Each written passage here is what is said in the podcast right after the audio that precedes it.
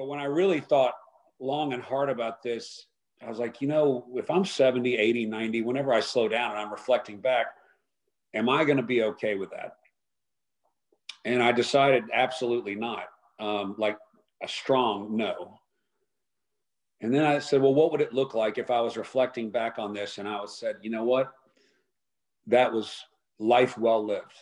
Mm. And I realized that I want to be able to look back and say I left it all on the field. Like whether it was kiteboarding, whether it's fitness, whether it's, you know, running this company, whether it's being a dad, whether it's being a friend, I want to be somebody that when I'm looking back on this and other people say he gave it everything he had, he left it all on the field. And I was not necessarily going in that direction, even though I was doing good. You're listening to Eric Rogell Talks with Warriors, Lovers, Kings, and Heroes, where you'll hear real stories of the journey to modern manhood told by the men who lived them. Raw, real, and 100% unapologetic. And now, here is your host, Eric Rogell. Hey everyone, welcome back. I'm Eric Rogell, and this is Warriors, Lovers, Kings, and Heroes. And what you just heard was my guest today. That's Hank McLarty. And he's talking about what motivated him to make some very deliberate decisions he's made recently in his life and, and also in his business. And those decisions have delivered tremendous positive results, as you're going to hear. But now, those of you who attended my Complete Man Summit last year will remember Hank. He was one of my guests, and he told the story of how he went from a rising star at Merrill Lynch and then Morgan Stanley and enjoying all the stuff that goes along with that. You know, the wealth, the cars, the big house, the beautiful wife, the respect, the travel, all of it. He went from that to suddenly losing everything almost overnight.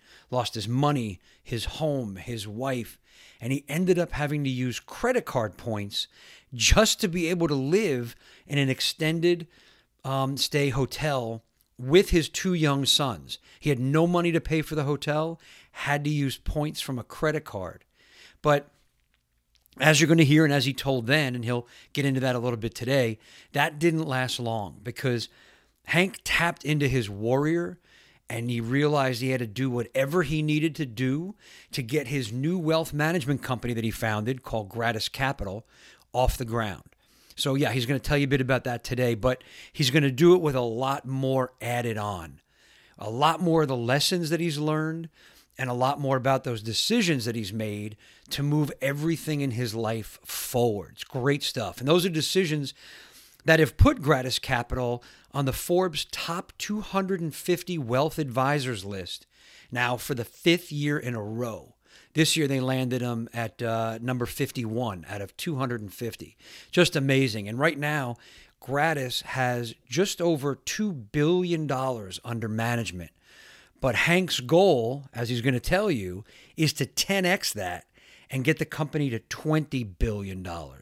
And that is a pretty bold goal. 20 billion is a huge number, but they're on their way and Hank's convinced they're going to make it. He's going to tell you what it's going to take and how he got everyone in the company to buy in, to be inspired and motivated to make it happen. So let's get at that. But um, as we got into the interview, first I wanted to hear about Hank's ability to set big goals like this for himself and then to be able to smash those goals. So Hank, you know, when, when we talked when you were on the um, the Complete Man Summit, one of the big things that um, really kind of got you moving in life was you're a big goal setter and you, you had some really big goals that you set right back from when you were in high school that kind of led you uh, you know to a lot of the achievements that you have. Tell me about that a little bit about these goals that you set and how you went about achieving them sure eric. Um, so when i was a, a sophomore in high school um, i was not a starter for my high school jv team or obviously the varsity team. But for some reason, I decided as a sophomore in high school that I was going to set a goal to get a full scholarship to play football in college at a major football program. And as you might imagine, um, you know, usually the somebody a sophomore in high school that's going to play major college football, they're already starting for their varsity team. Sometimes it, certainly they're starting for their JV team and they're already well known and they're kind of a superstar in their community, which is far from where I was. Uh, but I set this goal, and it kind of gave me a, a, vision to shoot for. That was, uh, I guess, if you could call it, maybe my north star in high school. It kept me really focused. I worked out all the time. I ran all the time, and was kind of obsessed with this goal. And so, and it was a big goal, right? I mean, this was not something small. This wasn't just to make the JV team. This was to play big time football. Right, right, right. And um, so it gave me something to work for, which I figured out early on about myself. That's that I do really well when I have a goal to work towards. Um, and so you know, I wasn't achieving this goal. I wasn't there even after my junior year of high school. I still wasn't starting for the varsity team, which is not good. So I said to my dad, um, "Hey, Dad, it doesn't look like this goal is materializing. Um, I need to do something drastic. Like I need to get away from my girlfriend and my friends that are drinking and you know doing whatever. I need to go somewhere and just like focus." And so he called a friend in Kentucky that had a a little cabin on the river and he helped me get a job at a horse farm. So I moved to Lexington, Kentucky for the summer before my senior year and worked on this horse farm all day. And then I would train, uh, lift weights in the afternoon, run in the morning and work on this horse farm. And I got in amazing shape and it just, a little bit lonely. I moved up there as a 16 year old and, um, I certainly would have never let my kids at 16 move away to a farm. yeah. But this was great, man. So this was a decision that you made. You decided – if I'm going to hit this goal, this is what's necessary. And then you did whatever it took to get there. Yeah, yeah, yeah, yeah. So I came back from Kentucky that summer um, in great, great shape. And uh, I remember when I walked into the field house at my high school, you know, my coaches hadn't seen me all summer, you know, and their eyes got wide and they said, damn, you know, you, were, you got in amazing shape. And I'd always worked out hard, but it was noticeably different that I'd been gone for three months. And so, anyway, um, first couple of games went great. And then the third game we had against our arch rival and some scouts from different colleges uh, came to actually see other players from the team we were playing. They were not there to see me, but I had the game of my life uh, that night and uh, seemed like I made most of the tackles. I didn't, but I was playing middle linebacker and I made a lot of tackles that game. And, and um, so the next day, some of these scouts actually called me and offered me a scholarship. So I ended up getting an offer from Auburn um, in Alabama uh, for a full scholarship the day after this game. And then other schools started recruiting me and so forth. So I walked out of that whole season with a uh, kind of reached my goal. I was at the pinnacle and, and at, a, at an early age realized that if I set a goal and just completely was dedicated to it and worked my ass off, that, you know, there was something that even seemed uh, too far out there for me to achieve that I could do it. And so then, and, and you believed in it, right? I mean, that was the key thing too. Like you actually, you, you firmly believed you were going to achieve this goal. I did, but had no reason to believe it.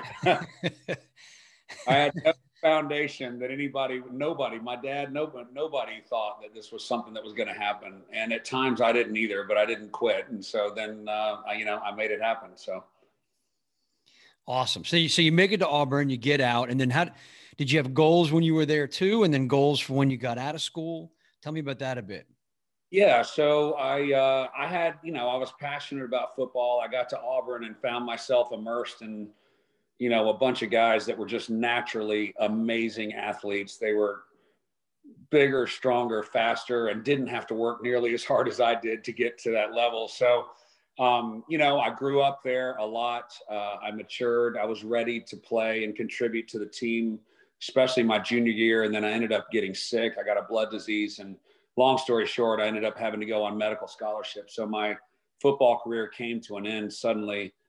Um, and then I buckled down and focused on school. Um, so I got out of Auburn and I had a degree in finance and a minor in accounting and got out of Auburn and um, went to work at Merrill Lynch. Yeah, and, and you had some goals at Merrill Lynch too, because this kind of starts the, the journey that you took that you know we talked about when we when we did your master class at the at the summit, and um, you had some pretty massive goals for Merrill Lynch too while you were there. Well, uh, those goals came uh, a brief period after starting. At first, I was doing miserable. I was cold calling every day, and I sucked at it, and was falling behind on every goal that the company set for me, and was on the verge of quitting. I mean, I was I was literally about to walk in the manager's office and quit.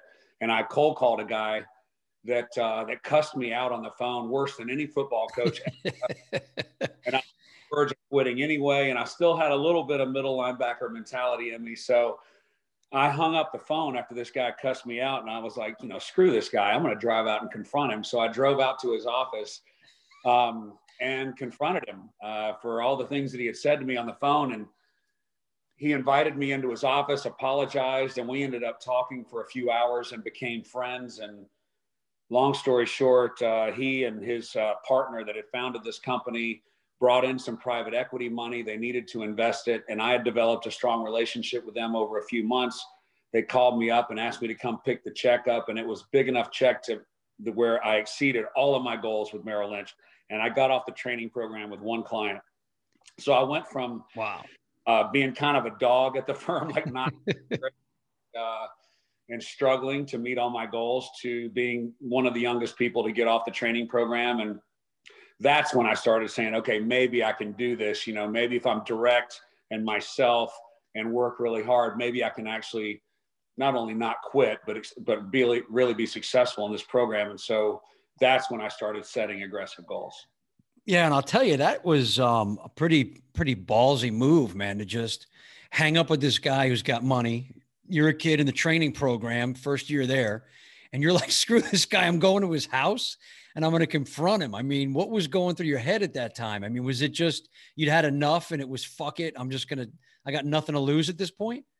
I think it was less ballsy and more immature. I'm going to go kick this guy's ass. Nobody talked to me this way. um, and I didn't go to his house. I went to his office. Um, uh But, uh, you know, maybe on the drive out there, it was more, you know, I'm the motherfucker you just told to fuck off uh, 20 times on the phone what can I do to earn your business? And then, you know, it, it kind of turned, I, I, calmed down on the way out there. I would not say it was ballsy. I would say it was more immature, but um, anyway, it, it, worked out really well. And it, it kind of showed me that, you know, being direct and honest is not always the commonplace in the, in the business environment, especially in the business I was in. And that, um, you know, if I was that way moving forward and worked really hard, that, that maybe I could make something of myself in this business. Yeah. So you set some goals going forward at Merrill Lynch, right? From that point yeah. forward. Yeah, go.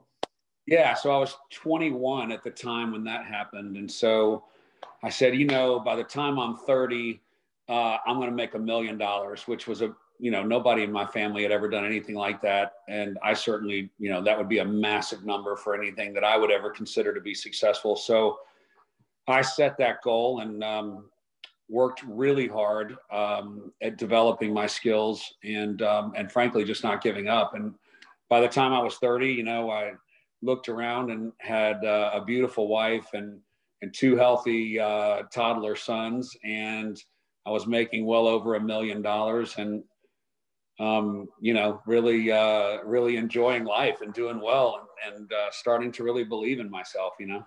Yeah. And so you hit that goal too, but then uh, it kind of unraveled from there for you.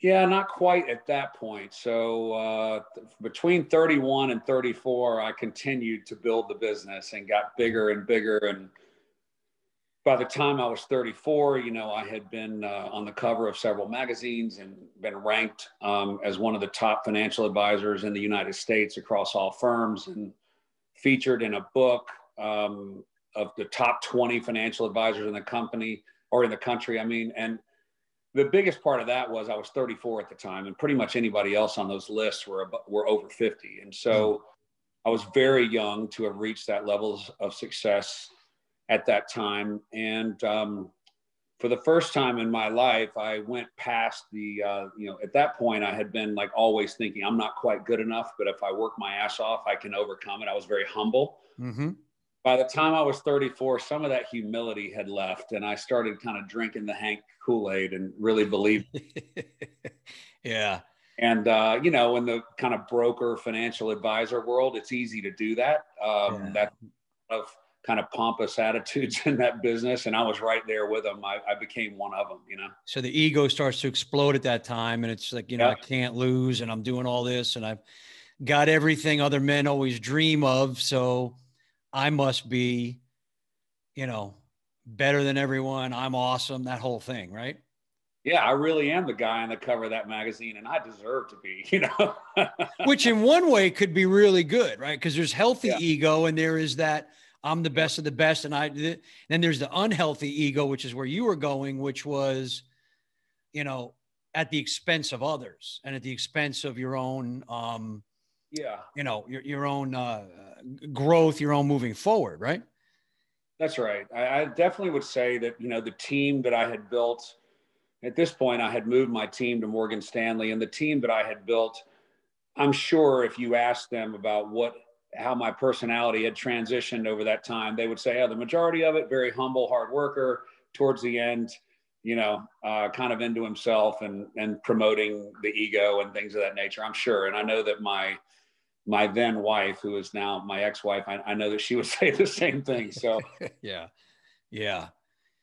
And so, when when did it all? After you moved to Morgan Stanley, and and so tell that story a little bit because it, it does unravel at this point, and it's it's a, an amazing story, and um, I want you to share that with us.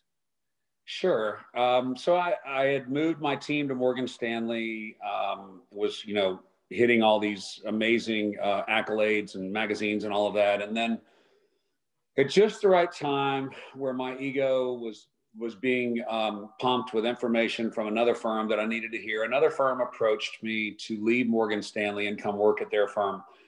And uh, this was a, a much smaller firm, but kind of a boutique new firm. And they had already opened up an office in Boca Raton, Florida, and in Arkansas. And their plan was to open up boutique offices around the country. And they had already brought on large teams from Merrill Lynch and from uh, Morgan Stanley. And so they approached me because their headquarters is going to be in Atlanta and they wanted me to leave Morgan Stanley and come be the anchor team of their their new firm. And um, they said all the right things and you know fed the was, ego the right way, right? Oh, yeah, they said I was and over and over just enough times that I said okay. so and they were going to pay me a huge check up front to go join this firm and then I introduced uh, my top three or four clients to the CEO of this firm, and they loved the idea and the concept, and everybody was all in. And so I went in and resigned at Morgan Stanley, and of course, you know, I was the young guy, the kind of up and coming star within the firm, and they they uh, they were very unhappy to say the least when I resigned and threatened me legally, said they were going to come after me, and you know all of that. And um, so then I got in my car. I really didn't care about their threats because I'm going to be the superstar at this new firm. So I got in my car to drive over to the new firm and I called them and said, Hey, I just resigned. I'm on my way over. And then they said uh, a few words I'll never forget. They said, Well, uh, we thought you were resigning tomorrow. We're waiting on our next round of funding to pay you your upfront check. And of course, I, I had never heard anything about next round of funding. And you know, to uh, to my own fault, I had never checked their financials. I assumed, based on their track record so far, that they were financially, you know, fine. And so, um, instead of them ever paying me that money up front, we got in a wrestling match about the whole thing. That firm ended up going under.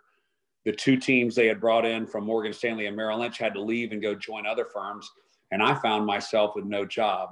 Mm. And Morgan Stanley was so upset with me that uh, they offered discounts to my clients that were there to stay. And uh, my team at Morgan Stanley was pretty frustrated with me because I was only going to take a few of them with me. So the ones that I had not discussed this situation with, they felt betrayed. Mm-hmm. Mm-hmm. Whole team I had nine people on my team at Morgan Stanley. They all stayed together in one unit. All my clients stayed at Morgan Stanley, and the only the only missing component was me. Yeah, and I had a job of delegating all of these clients to people on the team. So, you know, without me there, need without me, what, without me there to lead, they um, they were okay. And so, you know, my net worth at that time was all my clients and their revenues. And um, without any clients and any revenues, I really didn't have any value in the marketplace and I didn't have anywhere to go. So, so you're like a man without a country at this point. Like everybody's yeah. gone, and you're just you and your ego just standing there alone. Yeah, that was the ego was deflating quickly. so, uh, and then you know, to which is totally understandable at this point. My uh, my wife had had enough, um, you know, and and we decided to uh, to get a divorce. Um, so you know, I had two boys. They were uh, four and six at the time, and um, so uh, yeah, I uh, an awful lot went to uh, to my ex-wife in that divorce, and all my liquidity went away for a myriad of reasons. But I ended up with no income and no liquid assets, and uh, so my my sons and I lived in a hotel uh, for about 14 months, and we did because I had so many points built up when I was going around and spending all my money on my credit cards, and I had a ton of points built up on my credit card that you could use at a Marriott. So me and my boys lived in a residence inn for 14 months on points on the card. And um, so let me ask you a question. How's that feeling to you? Because that's a pretty sudden change. Biggest guy in the world, ego, cover magazines, wife, kids, house, job, team, whole thing. And then very quickly after that, you're a man alone living on points in a hotel with your sons. I mean, what's the feeling on that going in? It's pretty awful. Um,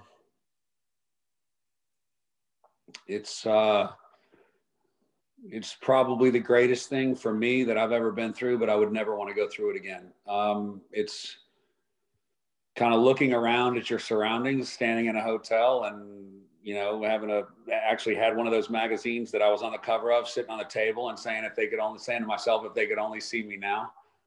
Um, you know, tucking my kids into bed in their little bunk beds that I moved into the residence inn, tucking them in at night and, and literally sitting on the steps outside of the hotel room uh, in at complete loss of what my next step should be. And um, it was the first time in my life I had no idea what to do. And it was, it was very emotional and very scary. Yeah.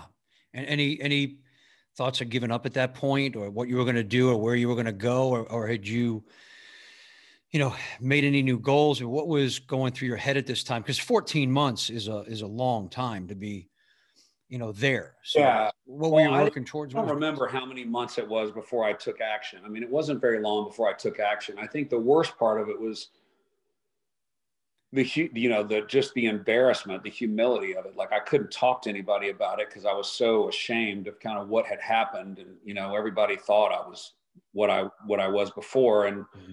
reality was you know i i needed to be humbled. I was humbled and um i really couldn't talk to anybody. I felt like i was pretty much isolated because i didn't want anybody to know. On top of that i had the burden of you know my kids were in private school. I now owed my ex-wife a lot of money every month and I had no income. Um, so the worst part of it was, you know, where I was trying to figure out what to do. You asked me, did I ever feel like giving up? Um, I've thought about that a lot since then, and I don't think I would ever be the type that would give up. I damn sure would never give up with two two young men, you know, two boys that were depending on me. Um, so it's hard to know how I would have done had I not had those two and those bunk beds and you know, dealing with them every day, that was my motivation. Um, I'm not sure I thought I was worth the motivation at that point. I was pretty low, but um, those um, those boys were certainly uh, enough motivation for me to figure it out. Yeah, I can feel that absolutely. I mean, just a sense of love, duty to them, and being there for them. And so, we're going to fast forward a bit because I want to get into the good stuff with you because you did turn it around. I mean, um, yeah. this was what about 15 years ago since you started the, yeah. the, the, new firm. So tell me about that decision, how you got it going, and and then we'll get into some of the really good stuff that I want to get into today. Okay. Um, so I decided with all of this, obviously, I got to take action and do something. Mm-hmm. Uh, no company is going to want to hire me uh, except at like a starter. I don't have any clients. I don't have any value to bring to a company. So I kind of need to start my own. Um, so I decided to start my own wealth management firm. Um, and obviously, I didn't have a lot of money to do that. And so I started uh, a wealth management firm with the idea that I've got to ramp this thing up really fast because I've got a lot of bills coming due with private school and and uh, you know alimony, child support, all these other expenses. I, have got to ramp this up at a rate that I've never experienced before, and very few people have. I'm going to have to really get after it. So you know, at that point, I had reflected enough on the fact that I needed some humility and I needed to get more grateful for things. And so I, um, you know, I started off with even just the name of the company. I named it Gratis Capital um, because gratis is a Latin word for grateful. And I just, I didn't want to name the company, you know, my name and it stand for me and, you know, get my ego back engaged. I didn't want it to have to do with Wall Street or money. I wanted the company to stand for something different that you don't normally see in wealth management, you know, a, a humble kind of grat- gratitude um, focus on the clients and the team. And, you know, the team initially was me. Uh, but yeah, so that's how I started the company. Yeah. And you, and I think you told me, when we last talked about how you were paying your receptionist. Aren't you paying her on credit card? I mean, you were really all in on this. You had leveraged yourself to get this thing going, right? Yeah, of course. Um, I um, I got a lady to answer the phones and um, you know make it look like a bigger operation than it actually was um, you know, when I got out on the streets. I mean, you know, when I started at Merrill Lynch, you know, when you're 21 years old and you're cold calling, that's where you're supposed to be, right? There's nothing humbling about that. That's what everybody else is doing. Mm-hmm. But at this point, I was 34 and had already kind of quote made it, right? Mm-hmm. I didn't even have time. Cold calling took too long. I had to go start knocking on doors. And it was, you know, I thought I'd been humbled enough at that point um, going to knock on doors and having security escort you out of a building because you're soliciting and things of that nature. I had never gone that low um, in the beginning of my career, but I didn't have a choice at this point. I, again, that's like my son's, the motivating factor was I got to get something done. I got to get it done quick. And um, I would give myself an hour to go recoup from all the, uh, the no, no, no's that I was getting constantly and then I closed my first one um, from knocking on a door and leaving my book. That book I mentioned before that I was featured in. That was really the only thing I had to add credibility. Right, I'm knocking on the door. Who who would be good in my business knocking on doors? Right. So, but I had to be aggressive. But once I knocked on a door and got somebody's attention, which was not often, I had this book to leave with them. You know, I had this book where I was in, I was a chapter in this book, the top 20 wealth advisors in the country. So I did have some credibility if I could ever get that to somebody. And so I was able to get my book to a guy and he was selling a software company and we had great discussions and a great connection. Um, and I closed a huge account. That was my first one knocking on doors. And, um, you know, uh, another one of those things where I was like, okay, maybe I can do this, you know, maybe I can get this thing going. And then I closed another one and then I closed another one. And, um, you know, just started uh, believing in myself more in a much more humble way, but, but um, believing that I could get this thing going. And then I hired somebody, hired another person, bought some more software, closed another account, and just, you know, started building some momentum. Yeah. And that was, like we said, 15 years ago, right? That that, yep. that happened. And you are now, you know, been on the Forbes 100 list That's consistently. Right. What's that? I said, yeah, that's right. Yeah, yeah, consistently. And and you've got how much under management right now? Uh, we're a little over two billion. That's that's a far cry from living in a living in a Marriott on points, right? yeah, eh, you know it is, Eric. But um, it's funny because I know you and I are going to talk about vision and yep. Here I'm taking the company now, but it's funny as I've been reflecting on the vision of the company from today forward it's made me like, what was my vision when I was living in that hotel and I started this company? I was like, one word, survival. Like there was no, we're going to grow to this, or I'm going to hire this many people, or we're going to get this many clients. It was, I just got to bring in as many as I can, as fast as I can for survival. Right. Um, and then right. we kind of moved from the survival focus or vision to, oh, okay, we've got a good team here. We've got great clients. Let's just grow the firm.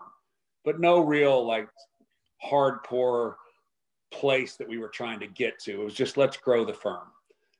And um, and then we got to the point where the vision and the values that we've established now that I think are going to change the entire direction and pace of growth with the firm going forward, which is very different from, you know, vision being survival, right? Right, absolutely. And and you got an amazing vision on this. And this came from you were telling me it was right before you turned 50 and you yeah. started thinking on some stuff. So tell me about that. So uh, yeah, before I turned about a year before I turned 50, I started reflecting on, um, you know, gosh, I'm, I'm, I'm almost past halfway through my life, you know, hopefully I live to be 80, 90, whatever. I think I'm pretty healthy, but you know, I could get hit by a car tomorrow. So, but with the assumption that at some point down the road, I get to reflect back on my life, you know, what do I want that to be? I've always, I've obviously got a, an interesting story. I wouldn't say it's an interesting story of not quitting and ups and downs, but where, where do I want to reflect back on this? And so at that age, at, at 48 and a half, 49, I really started thinking about okay, the company's been growing, it's been doing well. At that point, we have been named on Forbes top 100 companies in the US three years in a row when I was reflecting on this. Mm-hmm. So we already had, you know, what most people would say was success and I could have stayed on autopilot and continued to grow the company. And, you know, we'd go from 2 billion to 3 billion to 4 billion and kind of cruise into that and have a great lifestyle and all of that. But when I really thought long and hard about this, I was like, you know, if I'm 70, 80, 90, whenever I slow down and I'm reflecting back, am I going to be okay with that? And I decided absolutely not, um, like a strong no. And then I said, well, what would it look like if I was reflecting back on this and I was said, you know what? That was life well lived. Mm. And I realized that I want to be able to look back and say I left it all on the field. Like whether it was kiteboarding, whether it's fitness, whether it's, you know, running this company, whether it's being a dad, whether it's being a friend, I want to be somebody that when I'm looking back on this and other people say, he gave it everything he had. He left it all on the field. And I was not necessarily going in that direction, even though I was doing good. And so I reset my vision for the company, which, you know, now that my sons are 22 and 24, you know, they're my buddies, right? I'm done parenting them. They're my, they're my friends now. And so I don't need to set a vision for parenting. They're raised, they're doing great. So now it's like, what am I going to do with this company? And so I decided that a vision that would make me feel amazing 10 years from now would be for us to 10x the company. And even though there's a lot of software companies and other that can do that rapidly, it's certainly not unheard of to 10x a company. But to 10x a company in my business and do it well is not that common. And if you add in the factors to our vision, we want to 10x the company. We want our clients' experience to exceed all expectations, which means we've got to make our client experience even better as we're growing. And we want our team to be raving fans of the company they work for and brag about where they work when they're talking to their family and friends and so forth. So we're getting constant feedback from our clients through feedback mechanisms and our team. So if we hit all three of those, 10x the company, our team loves where they work, and our clients were exceeding their expectations and they're giving us regular feedback about that that would be very special to do all three of those in a 10 year period. And so that's how I came up with the vision. And that's um, the vision that I have discussed to the point that my team can probably say it in their sleep. Um, so, so you're looking at 20 billion, right? And if you're going right. to 10x the company, you're going from two to 20. That's right. With this experience, and that's not typical in your industry to have that, you know, exceptional experience to treat the employees. So there's going to be an impact not only on your company, but it's an impact on the industry as a whole. I'm, I'm thinking. I think so. Um, you know, what's relevant to me is the team that I work with. Um, I know exactly how many people are going to be working at our firm when we 10x at the end of this. We've done all the three year, five year, 10 year strategic plan. I know how many advisors we're going to have, how many people on our investment team. Um, I know exactly, you know, how many how much our assets are going to be at that point and i know exactly how we're doing our scores with our clients. And so you know most companies when they grow rapidly their client experience gets diluted or their team feels like they're not being listened to or you know, there's all kinds of negative things that come with growth. right yeah they're not sharing in the victories they don't feel a part of it yeah. That's right and um, so that's why i said you know 10xing the company you know that's great. It's not extraordinary it's great. 10xing the company and accomplishing those two other areas with the clients and the team, that would be extraordinary. And that would be something that I would be uh, extremely proud of. And it's going to take all of the leadership skills that I have, and more importantly, all the leadership skills that I have yet to learn uh, as as we grow together as a firm. Yeah, I love what you just said about all the leadership skills I have yet to learn. So there, there's something there about knowing what you don't know and and being open enough to learn and grow right? I mean that's that's a tough lesson for a lot of us. I know i had to learn it you know being the know-it-all and not wanting to listen and and figuring you've got it all figured out. So on on that end for you that's you know commendable. So so what are you doing taking steps on that? So I, well i think number one you remember i said when i lost everything and lived in that hotel it's not something i want to go through but it's the best thing that ever happened to me. I don't think i would have the abilities and the, uh, the ability to see okay, you're doing pretty good, but you got a long way to go. I don't know if those words would come out of my mouth had I not been through that. The self awareness of, I, I got to keep growing forever. Like if any day that I say to myself, I've got this figured out, that's when it comes crashing down, you know? So, yeah. Uh, so to develop my leadership skills, um, you know, I'm a consummate reader of of uh, leadership books. I'm a consummate leader of, of listening to leadership podcasts. Um, I have a, a, group of eight young men that my two sons are included that I mentor once a month in a group setting. Um, and then I have another group of eight men that I'm in a group with that, you know, they hold me accountable and so forth. So I surround myself by people that I want to be more like or that are doing things I think better than me. Um, so you know that the old rule right? You are the top five people that you spend the most time mm-hmm. with. I really didn't know that rule when i was younger. I didn't know it. I didn't live it. I certainly didn't have five people around me that were holding me accountable. I needed somebody to slap the shit out of me when i was 33 or 34 and i didn't have that in my life. I have eight men in my life right now that would literally slap the shit out of me if i started acting that way. And so um, i think um, nobody's a tougher critic on me than me, but I definitely have some people in my life that I could count on to hold me accountable that they get fired up maybe more than I do when I do something well. Um, and that we collaborate on how we're all growing as leaders and fathers and, and so forth. So I, I have an amazing support system um, that I think pushes me to get better. And that is so important, uh, Hank. I can't agree with you more. I mean, so many of us I know myself included, grew up without that. And when you yeah. have it now and you've experienced what life is like without it, it, it's it's night and day. And it's one of these things I think as men we need to look at more. And I know, you know, that ego thing gets in the way for a lot of us. That's where it was for me. I know everything. I don't need another guy helping me. I can do this on my own. I'm good enough to do it on my own. But, you know, like you said, as you went through what you went through, and those of us that have gone through um, you know these challenges and failures can tell you it, it is so important to have those people in your life and cultivate that really great group of men around you. And then i love what you're saying you know you do it with uh, your son and the other young men that you're mentoring at the same time. The best leaders are great followers. The best mentors are great students. So it's um it's both on that. And you, i want to get into one thing because you know one of the things you're doing with this vision and these values is is is impact. I mean, this is a lot of impact that you're doing, and one of the things that's really going to get impacted is the lives of the people that are working for you right now, your team members, and and you've set up some great stuff for them as you 10x this company and get to that goal. You have some great incentives set up for them that's going to be very impactful in their lives. But one of your main guys, I don't know if it was the president of your company, but when you and I were talking, before this that wasn't really on board with you doing that. That was a numbers thing and was like, hey, hey, Hank, take a look at this. I don't know if we should do this. Yeah. But you decided to do it anyway. So tell me about that. So, um, I, yeah, I, I felt like the situation with the firm being as bought into the vision as I am was really important.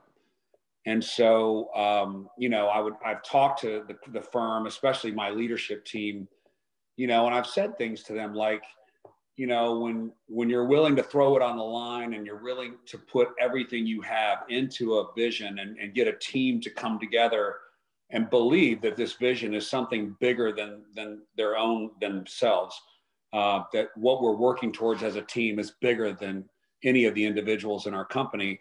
If we can get our team to buy into that and feel that and trust that the team's performance is going to outpace anything they could get as an individual, then we will really have something. Like that's when this whole thing will come together. And um, to your point, I was able to get, especially the leadership team, to 110% buy into this vision. And that is probably one of the most successful things I've ever done because I have some amazing people on my team, really seasoned veterans, pros.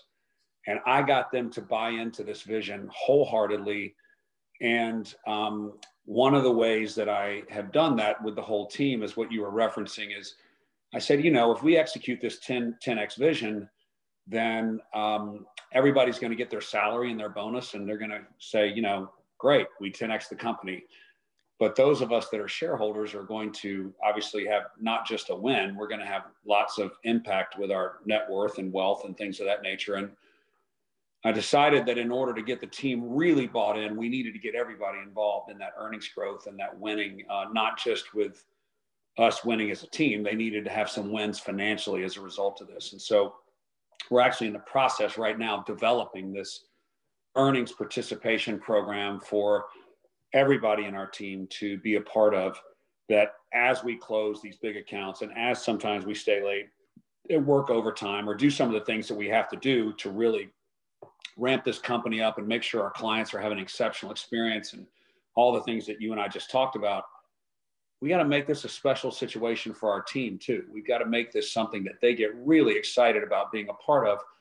And, uh, you know, we're all motivated by getting our name up on the wall and, and getting a pat on the back, but we're also really motivated by when we get some monetary rewards from that as well. And so, um, you know, sometimes you have to make a commitment now that maybe isn't uh, the most beneficial for today's earnings in order for it to pay off long term and invest in your people. And I think that's what you're referring to as to yeah. some of the discussions we had to have with our CFO and and other people, you know, our leadership, who are all paid, by the way, for us to have better margins and growing earnings. And I came up with an idea that's going to put a dent in both of that. But I think it's an amazing way to invest in our team long term and get them bought in because there is going to be things asked of them over the next 10 years to achieve this extraordinary vision that we've set for the firm that are going to maybe be above and beyond what somebody else in their exact role at another company would be asked to do. And they need to feel appreciated. That's how we're going to create raving fans. That's how people are not going to get burned out when they're asked to do something. Celebrating wins every Friday in our Friday firm wides having values awards that go out every quarter to our team and making huge fanfare about that. Just making this a really fun, rewarding place that people feel as though they're being valued and appreciated all the time. That takes effort. But if for in order for us to hit this vision and them to be raving fans about the company they work for and their team members that they work with, we've got to do some extraordinary things for them. And so taking that financial hit now, investing in that now, um, like you said, you've got guys that are in there to looking to, you know, protect your bottom line. But I think what you're saying here is there are things that are more important than just bottom line numbers.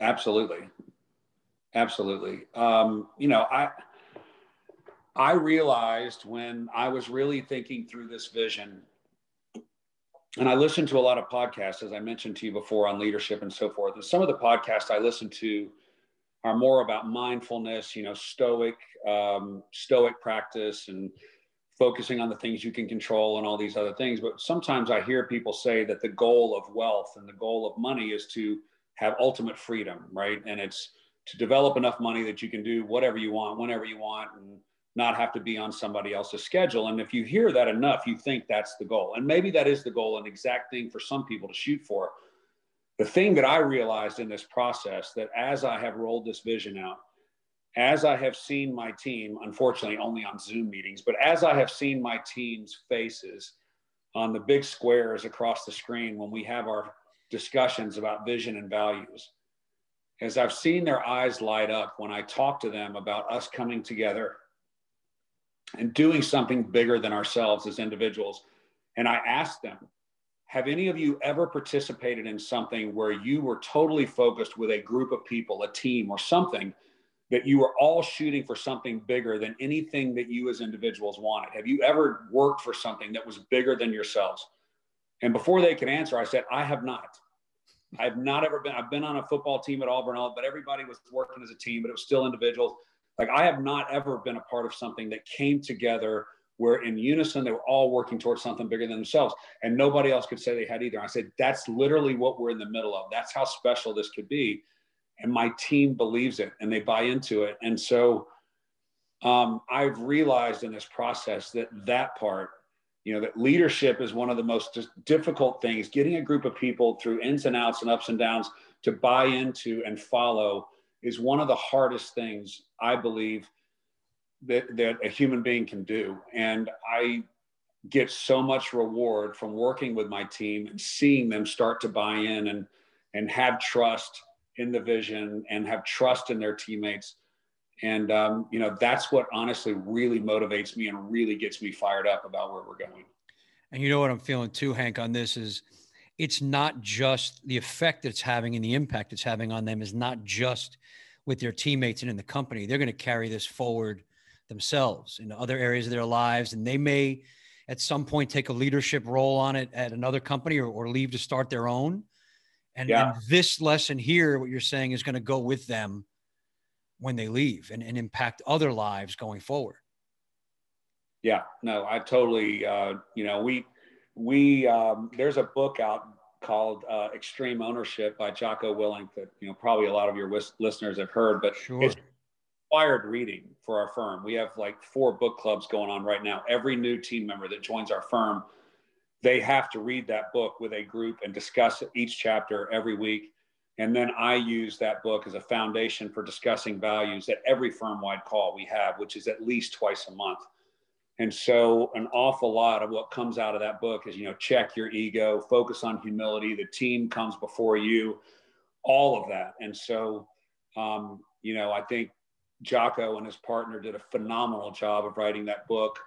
And again, it's it's part of what um, we've created our values on with the company, and it's um, as I said, it's required reading for the firm. So one of the one of the things that came out of that book was that I had to talk with my team about is uh, there's no bad teams, only bad leaders, which mm. basically means any team that is not functioning well, 110% of that goes to the leader. And as CEO of my company, anything that goes wrong in my company ultimately is my responsibility, no matter what it is. Because uh, it means I don't, somebody's not getting trained right. Somebody hadn't had the right feedback. Somebody hadn't had the right leadership. There's something, and I take that responsibility, um, and and all of my leaders do too. So this is something that we talk about all the time. But just the, uh, I just don't know. Had I not been through some of what you and I talked about a few minutes ago, I don't know that I would have the uh, the humility or the self-awareness to look at things the way that I do right now, which, you know, I'm, I'm happy where I'm at now and, and working towards these goals, but I, I just don't think I would have the foundation to be on the journey that I'm on right now had that not happened. Yeah. And, you know, I hear this over and over, and, you know, Hank, you and I have had this conversation before where it is those challenges. It is those biggest, we'll call them failures, but they're not. They're incredible experiences, learning experiences. And and most of the, the men that I've spoken to that are, you know, high achievers that have that have gone on to do great things. And it is a, a function of having gone through an incredible challenge like that to get out to the other side. I mean, that's where the appreciation comes in of, you know, learning those lessons and taking it taking it forward. So man, I, I just appreciate you sharing that with us and and and the leadership outlook because you're right it is it is that ownership of everything goes through me. And um, having the experience that you had gives you i believe you know like you said the self-awareness and the ability to say this is all on me i take full responsibility. And it looks as an example to those that are in your company it gives them the ability to look at their own mistakes and their own failings and take the lessons from those and step up and step forward. Yeah. Yeah. I think, um, you know, one of the things about building the team, we've added, um, we've added uh, seven leaders in the last 14 months. Mm. And when I say we've added seven leaders, I'm talking about top notch former executives with Home Depot, former executives with Fidelity, former executives with um, with Cox Enterprises. I mean, these are these are veteran pros that chose to come join this firm when I articulated what our vision was to them, which you know, it was uh, it was humbling for me to say, "Good gosh, I, I built this vision that I am extremely passionate about, and there is 100% conviction we're going to do it." And me and several of the leaders that left these other long-term careers to come join the firm, you know, we've talked a lot about, you know, we're here to take the hill. We're on the same team. We've got a mission in front of us. The words that we're using are all very exciting to all of us uh, because, again, it's a team oriented focus. Uh, not any one of us is going to do it. We're going to all do it together. And I think some of that passion that comes with that oftentimes is what's missing in the business environment. Um, you know, people are checking boxes, getting paychecks, hitting sales goals, whatever.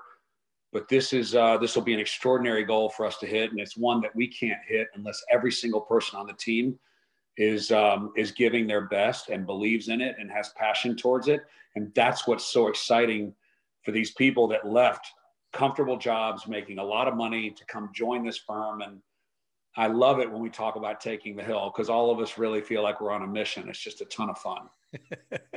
yeah, and it sounds like you're all in that together. You know that that's the key thing, man. It's just amazing what you're doing over there. So as we leave, Hank, give me what is your your the biggest lesson that you've learned that you can uh, kind of leave everyone with? Um, imagine we're the the eight young men that you uh, that you mentor and talk to? What, what's the biggest lesson you'd want them to know and you want us to know?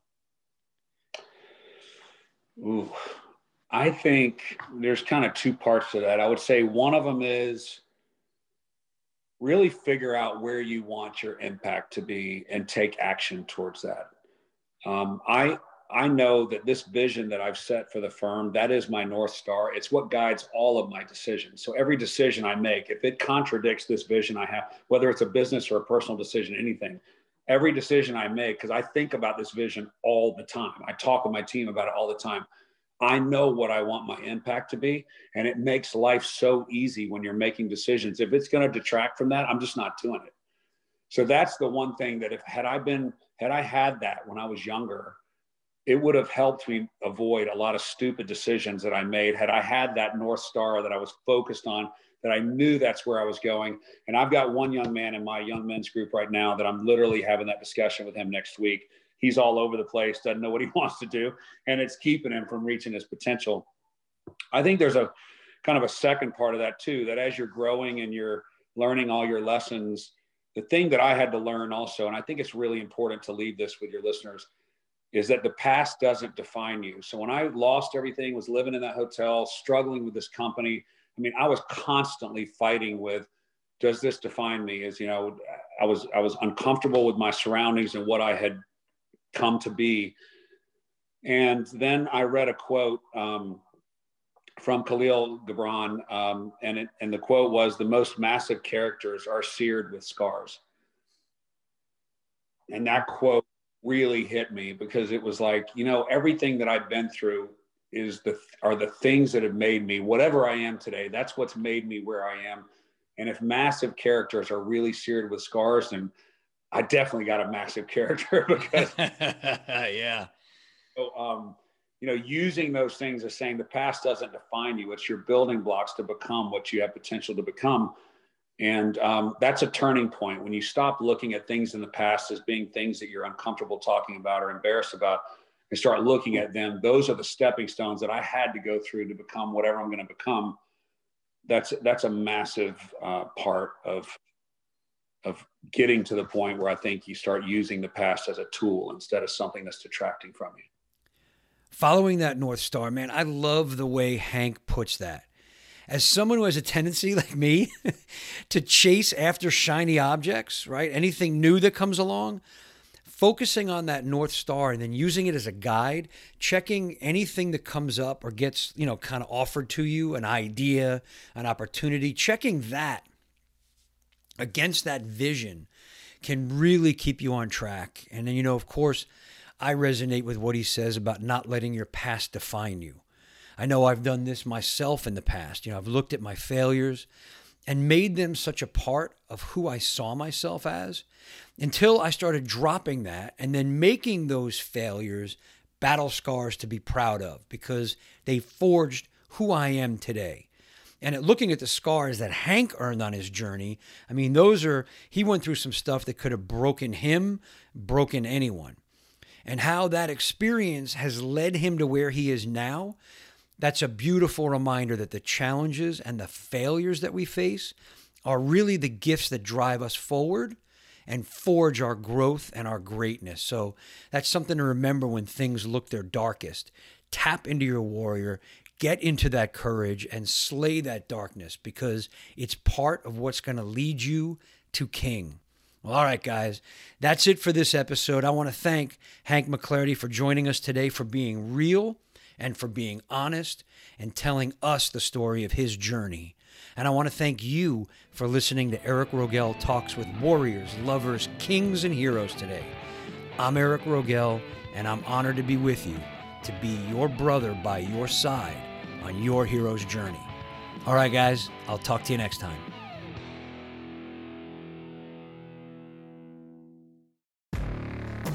Hey friends, this is Jim Knight, former 21 year Hard Rock executive turned best selling author and top 10 keynote speaker. And I'm Brant Menswar, former frontman of Hollywood's most dangerous band, turned top 10 motivational speaker and best selling author. We host the how to podcast Thoughts That Rock, where we talk to rock stars, athletes, CEOs, astronauts, and even next door neighbors who share their expertise and opinions. Together, we tackle the most interesting and challenging topics of today. Whether you want to learn how to become more confident, how to deal with anxiety at work, or how to write a hit song, or use Brazilian Jiu Jitsu in life, we've got hundreds of episodes to help amp up your life and move you forward. Subscribe to Thoughts That Rock wherever you listen to podcasts and check out evergreenpodcast.com for more information.